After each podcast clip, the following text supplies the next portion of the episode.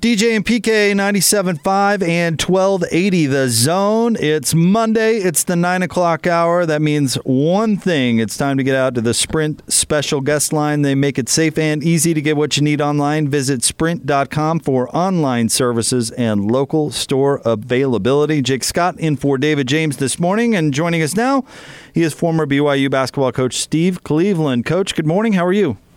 Good morning. I'm doing well. Thanks. Coach, uh, uh, what, well, actually, let's start here. What, what do you think about the uh, Orlando bubble idea that seems to be coming to fruition for the NBA? I love the idea. I love the idea. Any thought that, that, that the NBA actually is going to be on TV again and we can actually watch it. Um, I guess, it, you know, it, it'll be an interesting thing. I, I know one thing, there's plenty of housing and, um, it's it's warm there in the summer, but they're going to be inside playing, so that shouldn't be an issue. But uh, I, I do like the idea. I think people are just starving for it. I think that financially, that the league itself is they're trying to protect the players and put themselves in a safe environment, and at the same time also allowing them to, you know, uh, financially to, to be able to kind of meet meet the uh, projections there of, of what their salaries are, and there's just a lot of win-wins for it. I can't think of anything that that's real negative. There's not going to be any fan base there. It sounds like the testing piece is in place. They're going to be tested and then retested again. So I think they're covering every base that they have to cover.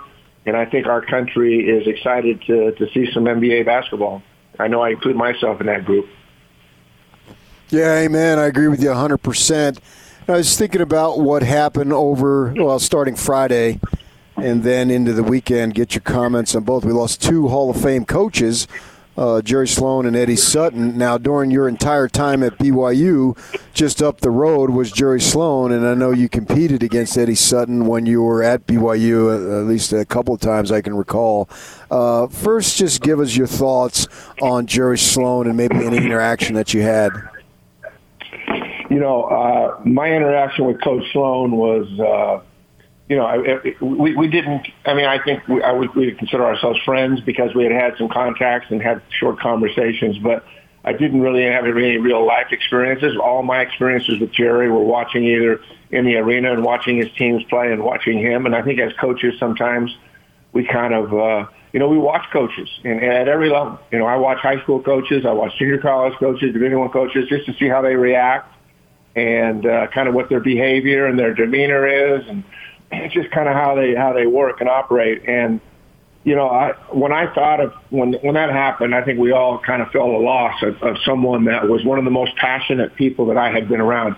And again, I'm talking about maybe three or four times where I was in his presence, chatting with him, and it, it wasn't any real in-depth conversations, but just just being around him. I, I think uh, somebody asked me this the other day, and I said.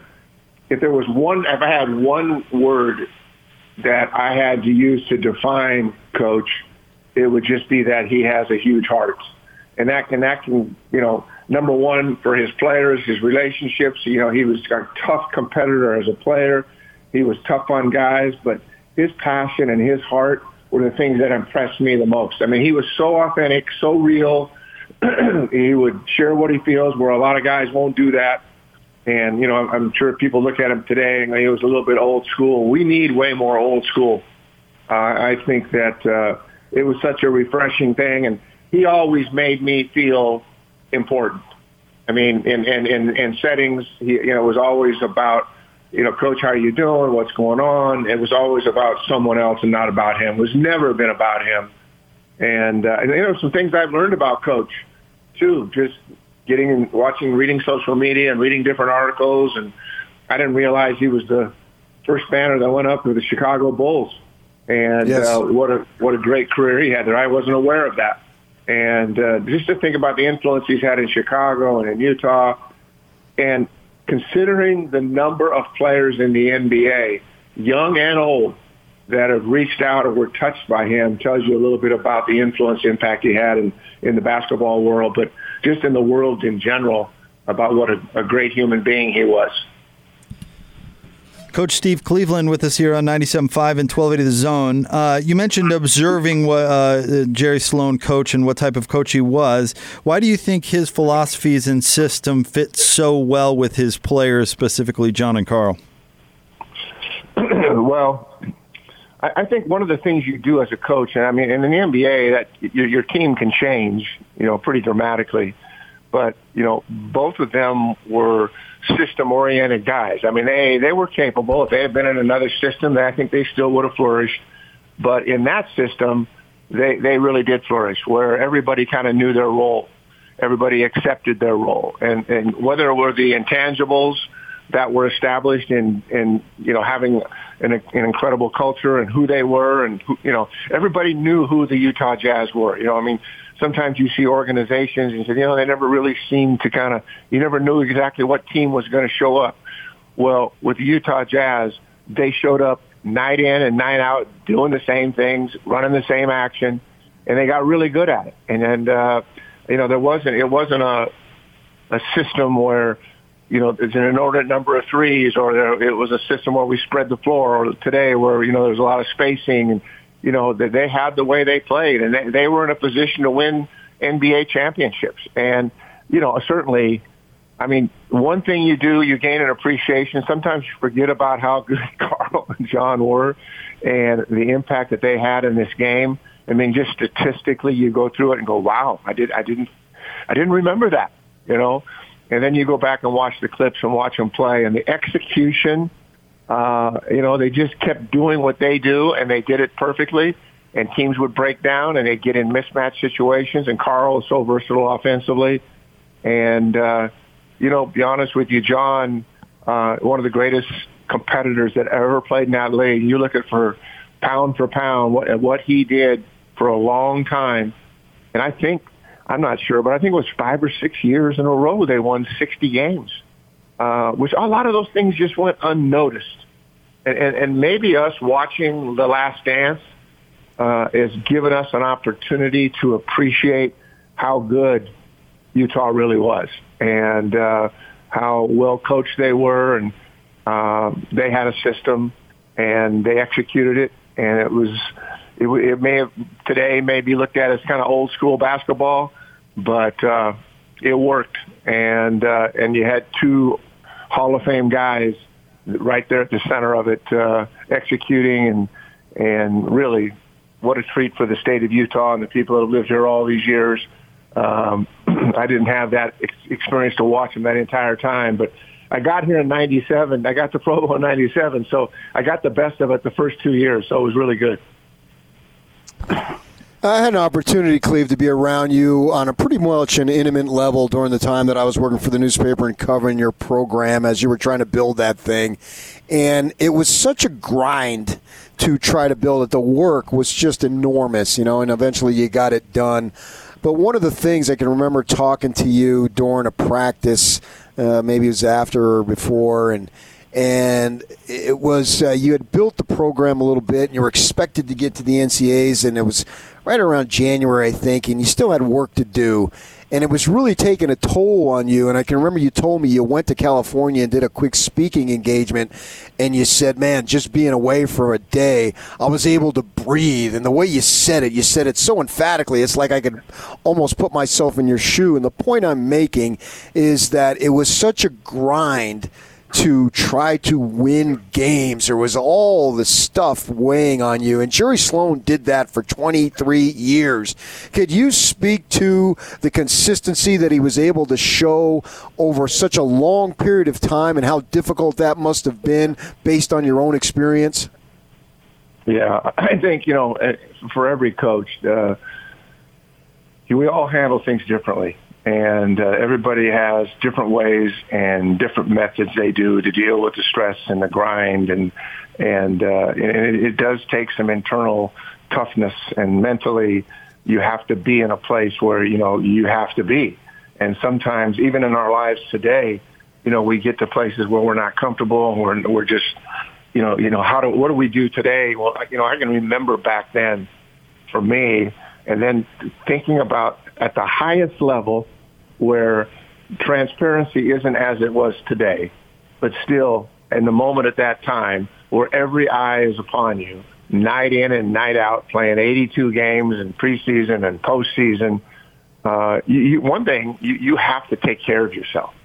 And uh, you know there there have been a number of coaches who have had to leave this business because physically, emotionally, mentally, they didn't do the things that helped them to take care of themselves to get through this grind. So at a very small level, you know, I mean, mean, it didn't matter to be honest with you. When I was a high school coach, I felt that same grind, the same importance because that was the only world I knew. When I was a junior college coach, it was the only world I knew. I dealt with that. I, you know, I did things that to kind of get keep myself fresh and, you know, and one of the things that I know coming to the Division One level where I hadn't had to really deal a lot with the media, you know, and how to handle that and how to how to you know social media was just kind of a new thing. But there still was internet and there was those kinds of things, and just the really good counsel that I got to to just avoid all of that. You know, you just, there's no reason for that you to put that in your mind or your head. You got to control the things you can control, and the rest of it you can't worry about.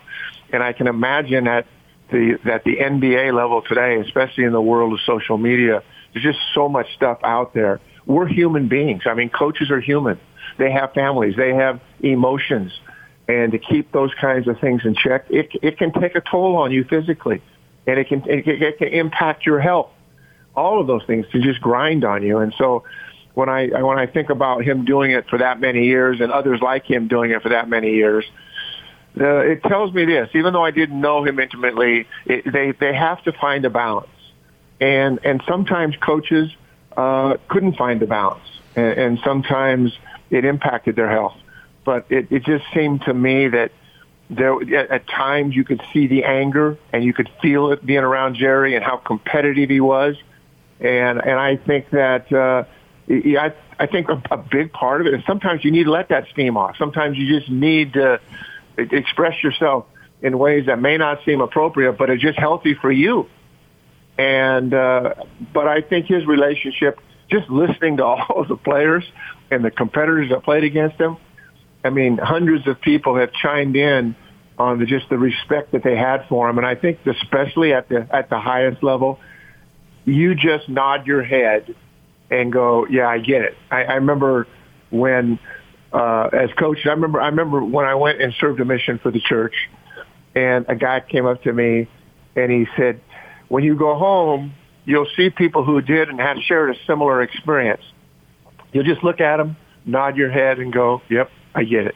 You don't have to say anything, and the same thing is true for coaching. I mean, that was really true. It's like you don't know when you do something three years, twenty four seven. When you know someone else has gone through it, you just kind of smile, nod your head, "I get it." And it's the same thing with coaches. It's kind of like there's such a respect we all kind of gone through the same things, maybe not with the same intensity at every every program, but we you, you don't really need to talk about it as a coach. You just go, I get it. I know what you're talking about. From you know off the court things with players to on the court to families to AAU coaches to the media, all the things that you know are part of that experience. You learn how to maintain and control and keep things in place and in check so that you can keep your sanity and, and be the most positive influence you can and maintaining a, a culture that, like Coach did in the Jazz, I mean, they, if you were going to look at that team, you'd say they're disciplined. That, that, you know, that's a word sometimes we, we, we throw around loosely, but they were disciplined. They ran their stuff. They executed their stuff. They did what they did where other people weren't playing like that. It didn't matter. This is who we are. And when I see teams do that, uh, I can usually watch a team play for about five minutes in a game and know if there's a system and that what uh, you can see that okay, these guys get it, they're executing it, they know who they are, they know their roles. All of those things are in place. You can watch a team play pretty quickly and understand kind of where that team's at. Uh, you know what what their mantra is and the chemistry of that team and the execution, all of those things are reflection on coaches. Also, too, uh, Cleve, you had an opportunity to compete against Eddie Sutton, and one of the greatest games that BYU's ever played was at the where the Jazz play. It was the Delta Center then, I think, and he brought in Oklahoma State, and I mean, it's eighteen thousand people. The place was rocking. He passes. He's also going all into the Hall of Fame. How about some interaction with him? You know what? I, I, I did have a few opportunities to, to talk to Coach, and, and, and that on that particular experience as well. And again uh, much like you know Jerry's situation. These are guys that have seen it all and done it all, and uh, you know it was fun to, to just just to interact a little bit, and then and then to see these coaches in the summer, and that was a big win for us. And that's kind of when I think it's when we started this, uh, just having a you know an independent game at at, at the arena and. Uh, it, it, it was it was a game that came right down to the wire and, and got us into the NC2A tournament. They ended up being a Final Four team, and uh, so I, I do remember, and I do remember how gracious Coach was with me, and uh, how kind he was. Um, we had actually had a former player, Daniel Bobik, who was playing for him, and, and I love Daniel, and uh, and he he ended up transferring, and he ended up ended up there playing with him, and so uh, you know, Coach Coach was so good. You know, one of, you know, it's like the, you know the elephant in the room. You know, it was one of those things. You know, it said, listen you know, he talked. We talked a little bit about Daniel, and it's hard when kids transfer and whatever the circumstances were. He just made you feel completely at ease, and uh, and and I, you know, we I've talked about that. I, I you know, I've I've had some experiences with some of his coaches over the years when I was a younger coach, and in almost every situation and circumstance, they they would genuinely ask you, "How are you doing? What's what's the hardest thing going for you? How, what can I help you with?" You know, when they didn't have to do that. Not everybody did that, but the Hall of Fame guys always did that, you know. And uh, I remember being on planes and, and sitting near coaches and, you know, they were just so genuine and authentic. And Eddie was the same thing. And Eddie, you know, his life wasn't perfect. He, it wasn't easy for him, but he, again, just resilient, just resilient. And when you start li- listening to the players, and that, that's, that's the hotel test here, you know, I mean, I, I'm I on social media and I follow different people, and it, it just makes your heart feel good when you listen to the players talk about how much love and respect they had for coach. And doesn't you know, coaches aren't perfect. We make mistakes. We do things that we probably wish we hadn't sometimes, but at the end of the day, you got to look at the whole body of work. Nobody's perfect. When you look at the whole body of work, Eddie Sutton did a lot of good, influenced a lot of people. Coach influenced a lot of people, and you know, as a player in Chicago and as a coach for many years. So uh, we have to be careful about putting people on pedestals and thinking that they're perfect and this and that. I think realistically, we need to look at people at who they are and their whole body of work, not on maybe one or two mistakes they made. And these are two men that did way, way, way, way more good than maybe a couple of little mistakes here and there they made. And they both influenced me, impacted my life, as as many have. And uh, and that's one of the special things about coaching is those relationships with coaches in the summer to sit and talk to those Hall of Fame guys and get their perspective on things. Coach, thank you very much as always. Always a highlight of the week. Hey, thanks, guys. Have a good one.